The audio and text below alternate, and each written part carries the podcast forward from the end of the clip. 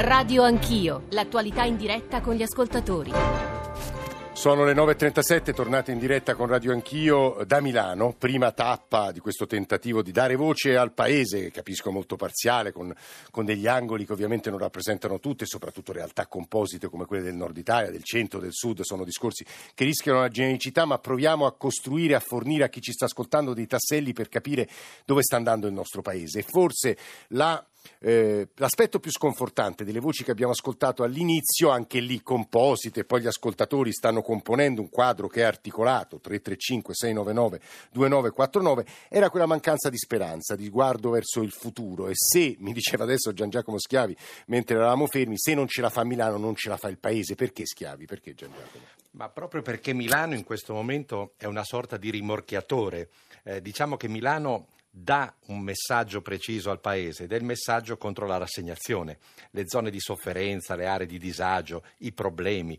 Abbiamo dimenticato per esempio l'inquinamento, abbiamo dimenticato No, gli ascoltatori hanno appena scritto, ma perché eh, non parlate dell'inquinamento? Eh, certo, eh. io eh, lo pongo, cioè è un grosso problema, è un problema di vivibilità, come il problema del verde, come il problema dell'abitazione, il problema della salute pubblica. Cioè, quindi ci sono dei grossi problemi che incombono e che sono problemi ai quali bisogna dare risposte ed è difficilissimo dare risposte. Però Milano in parte è riuscita negli ultimi cinque anni a dare alcune risposte, a avviare quel tipo di ripresa e a dare dei segnali. Ovviamente bisogna agire su un welfare che deve essere un welfare di comunità nuovo, diverso proprio perché quelle solitudini che emergevano dal vostro servizio sono le solitudini che premono, sono le solitudini degli anziani, dei tanti soli, dei, dei, malati, di tante persone che vivono e che chiedono risposte, che mancano. Però alcune altre risposte, il bicchiere mezzo pieno, in effetti a Milano c'è e si è visto, si, si vede. Sentito, si vede. Cioè, quindi sì. alcuni segnali.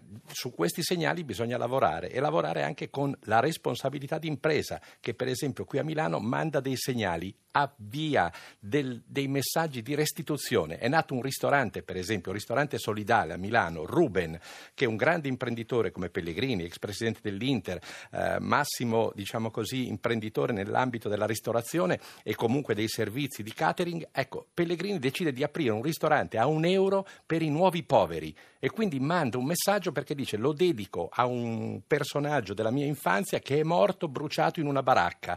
Ecco, questo è un messaggio per cui metti insieme il lavoro, la crescita e anche l'attenzione agli altri. Vorrei con Elena Lattuada riprendere, segretaria generale CGL Lombardia, riprendere alcune delle cose che ci ha detto Bonometti. Prima però sentiamoci qualche WhatsApp audio, poi torniamo al professor Mantovani. Ecco i WhatsApp audio. Salve, sono Marco di Ancona. Una considerazione su quello che diceva il vostro ospite sul fatto sul lavorare sull'integrazione. Io eh, dico, eh, per carità, sono tutte belle parole, ma sono parole, parole. L'integrazione da dove parte? Per i bambini parte dalla scuola. Beh, è proprio nelle scuole che pure questa immigrazione selvaggia sta rendendo impossibile il compito di professori, di maestri e di, e di, insegnanti. Ci sono classi fatte di bambini stranieri che non parlano la nostra lingua, ma di qua, quale integrazione parliamo? Nella mia realtà vi garantisco che la maggior parte dei bambini che non si integrano a feste di compleanno, attività dopo scuola, sono i figli di immigrati il prezzo di questa immigrazione di massa già la stanno pagando i nostri bambini perché nelle classi è un marasma.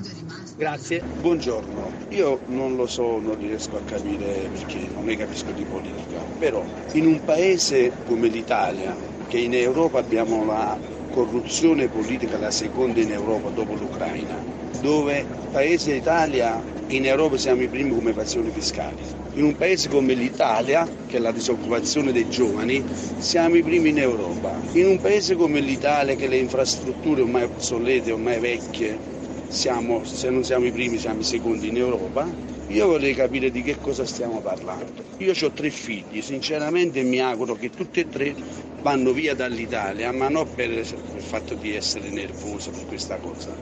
È proprio perché questo paese non offre nulla, ai giovani soprattutto, non offre nulla. E io non vedo nulla, non ho mai visto nulla. Peggioramenti sì, miglioramenti se qualcuno li avete trovati, se gentilmente mi fate capire quali sono e se ci sono stati. Certo, questi ultimi due messaggi sono molto sconfortanti. Elena Lattuada, soprattutto stiamo cercando di ragionare anche sulla fine della rassegnazione. Gian Giacomo Schiavi, non voglio dire che sia troppo ottimista, però dei segnali insomma, diversi arrivano da qua. Ora Elena Lattuada, se vuole riprendere un po' tutto quello che è stato detto, anche da Bonometti ovviamente. Eh, i, i, segnali sono ovviamente contraddittori, nel senso che noi abbiamo... Si alzi un po' il microfono. Chiedo scusa. Ecco. Noi abbiamo ascoltato messaggi di grande speranza di chi, come dire, sta anche investendo eh, e investe e messaggi anche però di eh, grande rassegnazione, perché anche in una città come Milano, eh, se poi parlassimo della Lombardia probabilmente il ragionamento sarebbe ancora diverso, eh, esistono profonde differenze che sono derivate ovviamente dalle opportunità, esistono lavori che sono assolutamente diversi, a fianco di un ricercatore ci sta eh, la, comm- la, commessa, il commesso precario, ci sta colui che prende la bicicletta e consegna il cibo, ci sta il lavoratore di Amazon, adesso al di là del braccialetto o non braccialetto, in condizioni di lavoro che continuano ad essere le condizioni di lavoro come dire, degli anni 50 e 60. Cioè, quindi, eh, certo Bonometti ha ragione quando dice che le imprese eh, lombarde hanno investito in innovazione. Alcune hanno sicuramente investito in innovazione e questo ha anche determinato un miglioramento delle condizioni. Altri hanno investito in innovazione e ahimè le condizioni di lavoro, se pensiamo ad alcuni casi, non sono di per sé migliorate. Adesso abbiamo accennato all'inizio al problema degli infortuni, ci sarebbe sì, forse eh. un lungo capitolo eh, perché uno che va al lavoro e non sa se torna a casa come dire, eh, è altrettanto un, un problema. C'è ieri vicino Como, ieri sera mi raccontava l'attuata, c'è stato un altro incidente. I tre morti. I tre morti. I tre morti. I, i tre mo- cioè, eh, come dire, ahimè, eh, siamo sulle cronache. In, in, questa grande ricca regione siamo sulle cronache tutti i giorni per questo problema.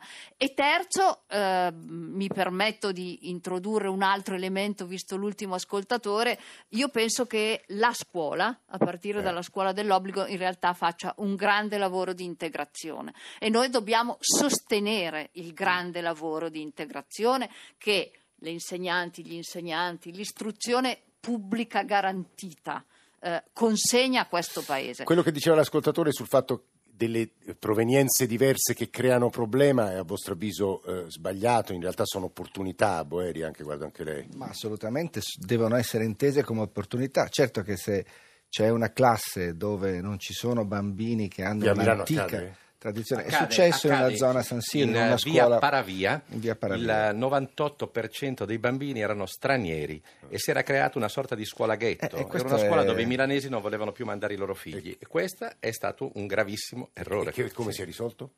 Niente, si è risolto semplicemente che tutti i bambini venivano distribuiti nelle altre scuole. Quella scuola ghetto poi alla fine adesso è stata smembrata in altre eh. scuole, però per anni quella scuola è stata una scuola di emarginazione, una scuola di serie B. Eh, Boeri stava dicendo... No, sto dicendo che eh, la stessa cosa succede in una scuola del centro dove ci sono bambini che vengono dalle vie limitrofe, tutte con una Storia provenienza sociale. Cioè è veramente importante che la scuola pubblica svolga questo ruolo di una scuola aperta eh, per tutte le culture, eh, io dico di più, una scuola aperta al quartiere, a tutte le ore del giorno, tutti i giorni dell'anno. Cioè, la scuola è per me lo spazio pubblico collettivo più straordinario che abbiamo e abbiamo una tradizione meravigliosa di scuole in Italia, quindi Credo che questo sia un tema ancora cruciale per le città. La tua stava, stava finendo su questo punto, però dal professor Mantovani?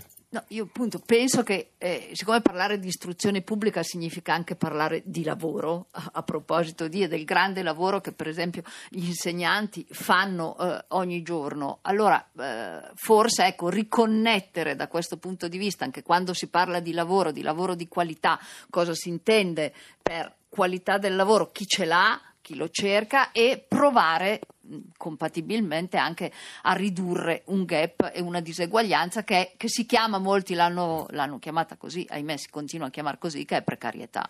C'è un bel messaggio che ci arriva di, da Veronica da Trento. Scusate, io sono una professoressa di scienze in una scuola professionale. La maggior parte dei ragazzi arriva da altre parti del mondo. Vi assicuro che spesso i peggiori non sono loro, ma gli italiani. Anzi, quelli da fuori ci mettono tutto l'impegno del mondo per riuscire a, per riuscire a prendere dei bei voti e spesso sono molto più bravi dei, dei ragazzi italiani, anche se magari hanno qualche difficoltà nel linguaggio, è una questione di impegno. Ora, al di là di queste insomma, pagine da libro cuore, però questi sono temi, temi anche interessanti su come poi si, no, si forma. Io penso che ci eh. siano esperienze assolutamente lodevoli. Prima abbiamo parlato di sistemi di eccellenza universitaria, penso che ci siano sistemi lodevoli anche negli istituti professionali, ci sono esperimenti lodevoli anche nelle scuole tecniche, eh, dove appunto anche lì lavorare sull'integrazione e lavorare sulla qualità dell'istruzione persone, che significa anche un collegamento poi diretto con il lavoro, sia un tema assolutamente rilevante. Eh, alternanza scuola-lavoro, benissimo, che sia di qualità, mi permetto di dirla, Bonometti se ancora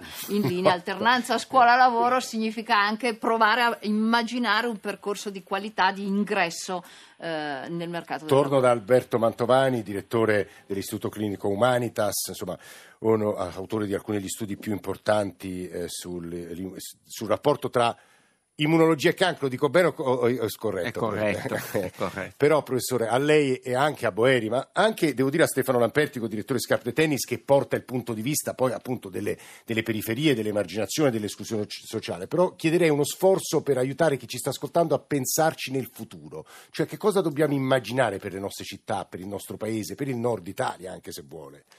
Ma io, il mio punto di vista eh, è quello della ricerca scientifica certo. e della ricerca scientifica nel settore eh, biomedico che si traduce eh, anche eh, in benessere per i nostri pazienti. Ecco, io penso che questo Paese non ha futuro eh, se eh, non decide di investire in ricerca e io ho, ho, ho lanciato un appello per un accordo bipartisan, o meglio tripartisan, sulla ricerca scientifica, analogamente a quello, ad esempio, che è successo eh, negli Stati Uniti, dove eh, democratici e repubblicani hanno votato insieme, in parte contro il loro presidente, eh, per eh, sostenere gli investimenti nel settore della salute degli istituti nazionali eh, della, della, della, salute, l'NIH negli Stati Uniti e ancora per la moonshot, cioè arrivare sulla Luna nella ricerca sul cancro ancora Angela Merkel nella grande coalizione aumentano gli investimenti in ricerca dal 3 al 3,5%, Macron fa lo stesso. Su questo abbiamo bisogno di ragionare insieme. Eh, e lei ha l'impressione che la politica italiana su questo sia un po' più sorda delle classi dirigenti degli altri paesi europei? Eh, non si Temo vergogni di, di, sì. dirlo. Temo di sì. Eh, io penso che abbiamo almeno tre nodi. Eh, il eh, primo nodo è quello di aumentare in modo programmato l'investimento in ricerca su scala Lombardia investe molto di più, è quasi al 3%, ma eh, su scala nazionale siamo intorno all'1,2% contro il 3% dei nostri competitori.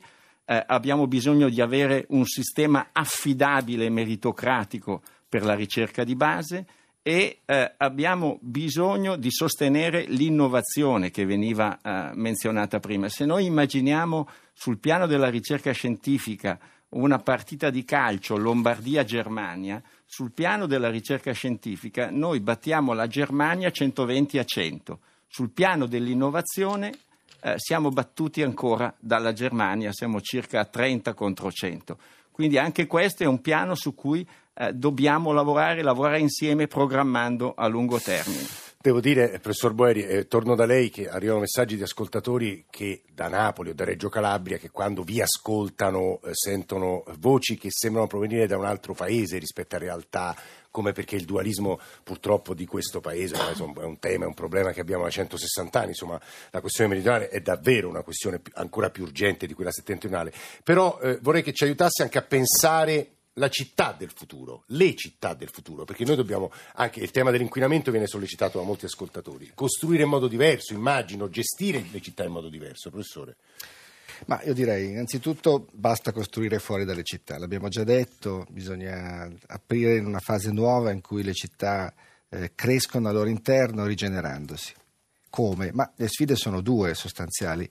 Una è quella dell'ambiente, qui io credo che insieme alla riduzione del traffico privato eh, ci sia la grande sfida diciamo, del verde e della forestazione urbana. Eh, la FAO ha organizzato per novembre prossimo a Mantova un forum sulla forestazione urbana con tutti eh, i paesi del mondo. Questa è la vera sfida, cioè dobbiamo fare quello che si fa in città che vanno da Mumbai, dall'India a città come Shanghai, a New York, a Parigi tetti verdi, corti verdi, dobbiamo aumentare il numero, eh, esponenzialmente il numero degli alberi e delle piante. Architetto non è costosissimo? Ma assolutamente no, è una sfida assolutamente accessibile.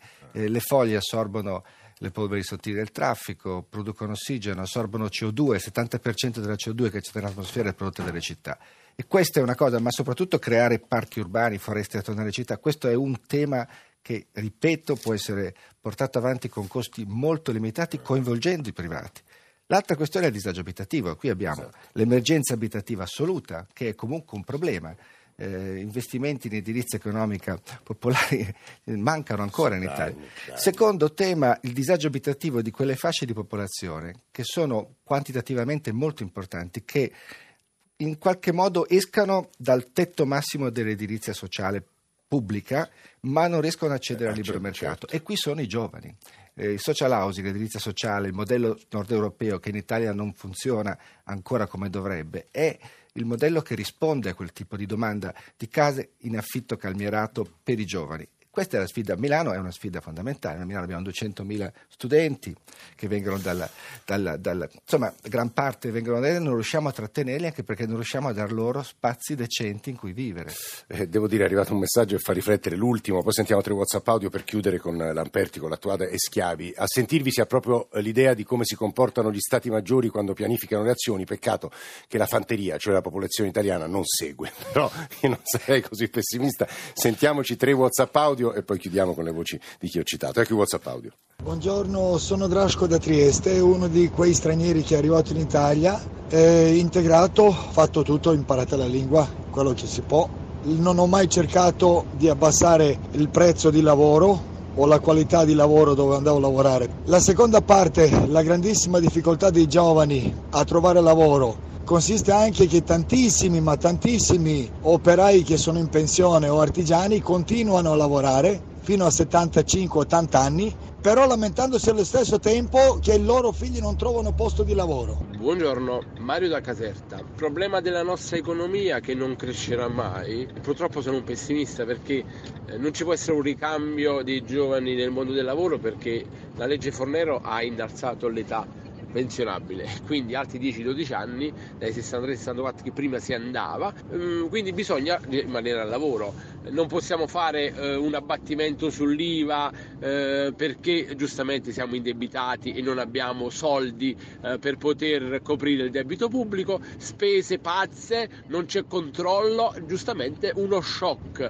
All'economia noi italiani non ce la possiamo permettere rispetto ad altri stati come la Germania che ha aumentato del 4% i contratti dei, dei metalmeccanici, ha ridotto eh, l'orario di lavoro dando la possibilità agli altri di lavorare. Noi purtroppo non siamo all'altezza di altri stati europei. Bonometti, buongiorno, mi chiamo Stefano da Genova. Grazie a quello che lei sta sostenendo, stipendi normali non ce ne sono praticamente più? Allora ce lo spiegate cortesemente come diavolo fa la Germania ad arrivare ad avere contratti come quelli che sono stati firmati proprio in questi giorni, 28 ore e aumenti salariali e avere tutte le caratteristiche fondamentali economiche che ha, mentre invece qui sappiamo bene che il discorso è molto diverso. Ce lo spiega cortesemente Stefano da Genova. Certo, ci sono talmente tanti temi, Stefano Lampertico. Chiudiamo anche alla luce di tutto quello che hai ascoltato, il direttore Scarpe Tennis. Ma eh, guarda, io chiuderei con, ehm, si parla appunto di elezioni di 4 marzo, di cosa, di eh. cosa poter fare, ma semplicemente credo che una delle misure da mettere in campo sia qualcosa è già stato fatto per esempio con il reddito di inclusione, sia pensare a, nuovo, a un nuovo welfare, a un welfare di comunità, a strumenti di benessere sociale, a strumenti che eh, in qualche maniera sì portino alla crescita, alla crescita della produzione, alla crescita della ricchezza, ma soprattutto strumenti di lotta alla povertà che eh, accorcino il divario fra i ricchi che sono sempre più ricchi e i poveri che sono sempre più poveri. Cioè, quando sapremo dare risposte. Oltre eh, eccellenza e esclusione. Esattamente, e mettere in campo strumenti che diano risposte a questa. A questo, appunto, a questo dilemma credo che abbiamo fatto un passo di nuovo avanti. perché un paese se cresce cresce assieme Gian Giacomo Schiavi per chiudere ma eh, assolutamente cresce assieme ma c'è un, una cosa che mi è mi è venuto in mente ed è un'inchiesta che fece Montanelli su Milano nel Indro Montanelli, sì. grande giornalista, nel 1963, fece un'inchiesta su Milano e la sintesi sua eh, fu questa: Milano sta facendo la più grande operazione di integrazione dal dopoguerra, 700.000 immigrati. E dice: vivevano tutti in quelle che chiamavano coree certo. qui a Milano, compound, dove i pugliesi stavano con i pugliesi, i napoletani stavano con i napoletani, i calabresi stavano con i calabresi, i siciliani con i siciliani. Però è riuscita ad amalgamarla, ad integrarla alla luce di quella che era un civismo milanese. Mm, mm. In sostanza sono diventati loro i nuovi milanesi. Milano è una città che integra per natura, per storia, è una città che diventa un melting pot e quindi tutto quello che è stato detto sulla scuola, laboratorio di integrazione è fondamentale e soprattutto mancando le fabbriche, le nuove università sono le nuove fabbriche, le nuove fabbriche diciamo così che creano passaggi per il futuro. Eh, Antonio, se vuole aggiungere 30 secondi e poi chiudiamo penso che il messaggio più significativo sia una politica che riduca le diseguaglianze. Ridurre le diseguaglianze vuol dire immaginarsi che le eccellenze possono stare insieme, il lavoro di eccellenza può stare insieme al lavoro diciamo manuale e questo in qualche modo riconoscendo che il lavoro in sé è un bene prezioso sì. da cui ripartire. Grazie davvero Alberto Mantovani, Stefano Boeri, Elena Lattuada, Gian Giacomo Schiavi e Stefano Lampertico per aver animato questa eh, prima tappa del viaggio in Italia alla vigilia del voto da Milano. Noi eh, stiamo per dare la linea al GR1 delle 10. Eh, lasciatemi ringraziare chi ha reso possibile questa trasmissione, Danilo Ambra qui a Milano, Antonio D'Alessandri, Fernando Conti, Antonello Piergentili a Roma e poi Nicola Amadori e Adamarra qui a Milano, Nicola avete sentita e a Roma Francesco Graziani, Alessandro Forlani Romani e poi Alberto Agnello, Maria Grazia Santo ed Elena Zabeo e Mauro Convertito in regia. Noi domani torniamo a Roma, torneremo anche a parlare di politica, avremo eh, come nostri ospiti, quindi se volete già scriverci eh, per fargli domande fatelo a radioanchio chiocciorai.it Piero Grasso, Presidente del Senato, il leader di Liberi e Uguali, Alessandro Di Battista che non si ricandida ma resta uno dei leader del Movimento 5 Stelle. Grazie davvero a tutti per l'ascolto, se volete riascoltare questa trasmissione basta che andiate sul nostro sito, sul nostro profilo o usiate la, vostra, la nostra nostra nuova app. Come vi dicevo, l'appuntamento è domattina verso le sette e mezzo. Adesso c'è il giornale radio alle 10 per le ultime notizie. Grazie ancora.